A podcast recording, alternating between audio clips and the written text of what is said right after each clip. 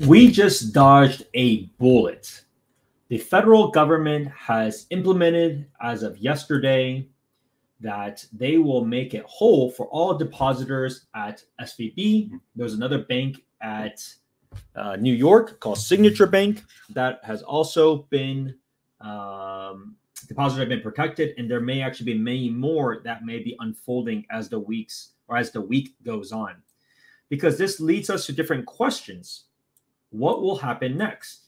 What and what does this then mean for the housing market here in the Bay Area? So here is a little bit of what has happened related to the federal, what they have done. You can see they have made an announcement that they are basically effectively creating this program in place to ensure that there's going to be liquidity in the system for depositors. And they're going to basically create, in, a, in effect, unlimited funding for these banks. And basically, it's going to be the regional banks, but they're going to provide unlimited funding for them so that there shouldn't be theoretically a run for the money. Now, this leads us to a lot of other question marks, though, right? Why do pe- why would people choose to put their money in a regional bank to begin with? Let's think about that.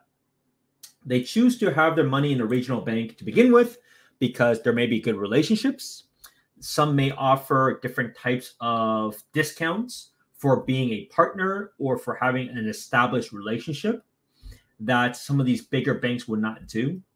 But if now they're going to be under a tighter lens, I don't think you're going to be able to get as favorable options when it comes to when it comes to working with them. What does that mean? I don't think you're going to get as strong of lending options when it comes to businesses like business loans. I don't think you're going to get strong options when it comes to residential loans. I don't think you're going to get too many perks anymore right? And that's how Silicon Valley Bank and some other players here were able to be so competitive with the big banks or even mortgage brokers or brokers to help people. But if these are now either no longer going to be existing or it's going to be a much tighter to begin with, and that's going to lead us to a lot of challenges for those regional banks.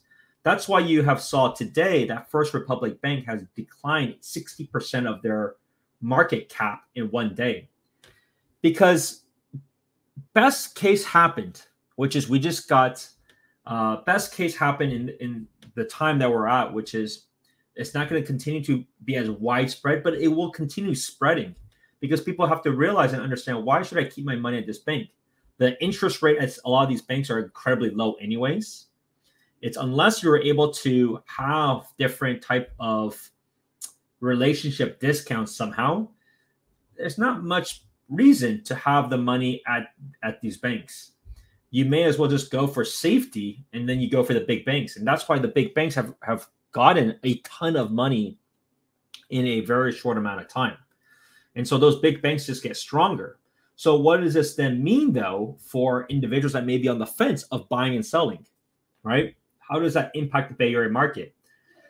Now, for the most parts, um, the lenders that were doing these kind of loans for individuals were not that competitive, to be fair, on the Bay Area price points as a whole, because the Bay Area has more of these jumbo price points, which is usually above over $1.1 million considered jumbo. The big banks have always been stronger there, and they take turns in terms of deciding and figuring out who's going to be the strongest or not because they can use their huge asset books to be able to borrow against it. And then they can also sell you these other investment products to make money off of you. That's why the big uh, loans, the bigger it is, the, the more the more advantageous it is when it comes to options. Now, on the other hand, these smaller banks had actually been done pretty good historically on those that are conforming loans or those under 1.1 because they can they have a few options that they can use, but also that's where they felt they can be more competitive because they have these other offerings and they want to be able to grow with individuals.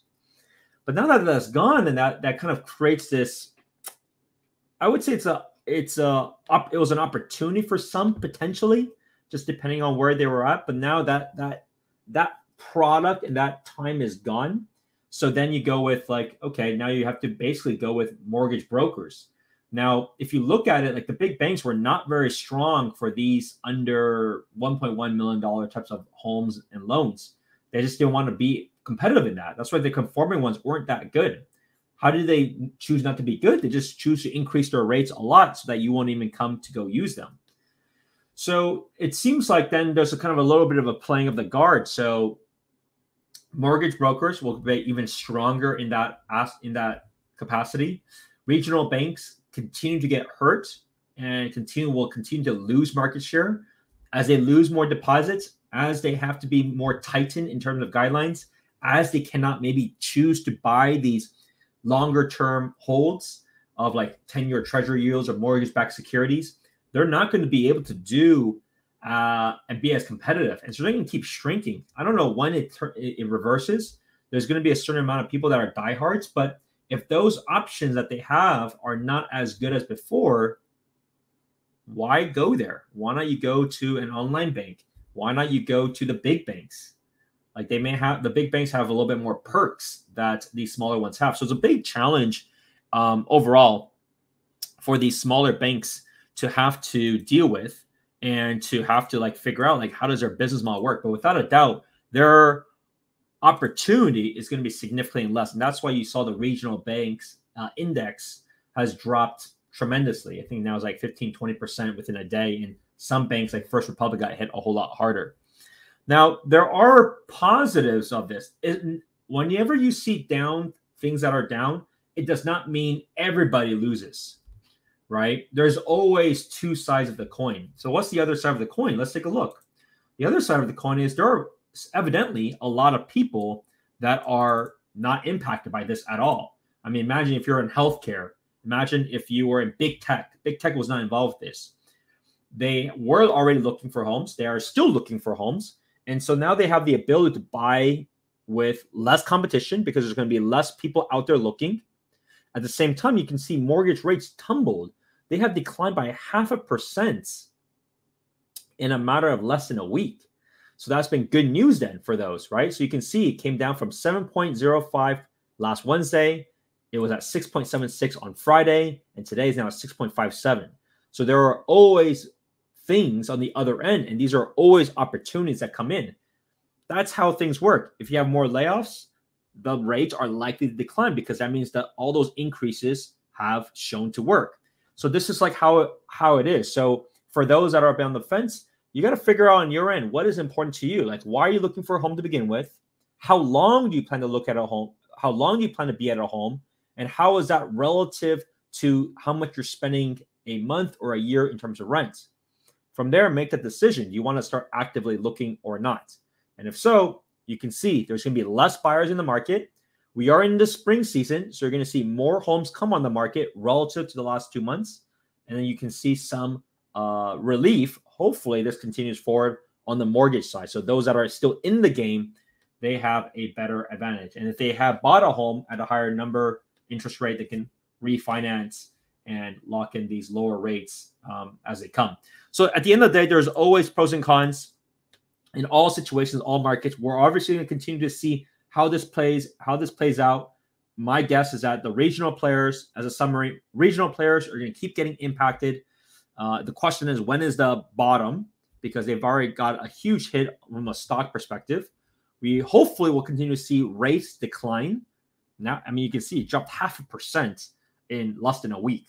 So we're going to see that. We're going to see probably less buyers in the market, which means there's some more opportunities for you trying to get into the different cities and neighborhoods you want to get into. And um, and then the big banks are able to get a lot more deposits, so they may theoretically be stronger. So we'll see how that plays out. If you have any questions, if you want to buy, sell, or invest in the Bay Area or anywhere in the country, my team would love to help. You can reach out to our contact details below or call or text 408 547 4590. See you the next one. Bye now.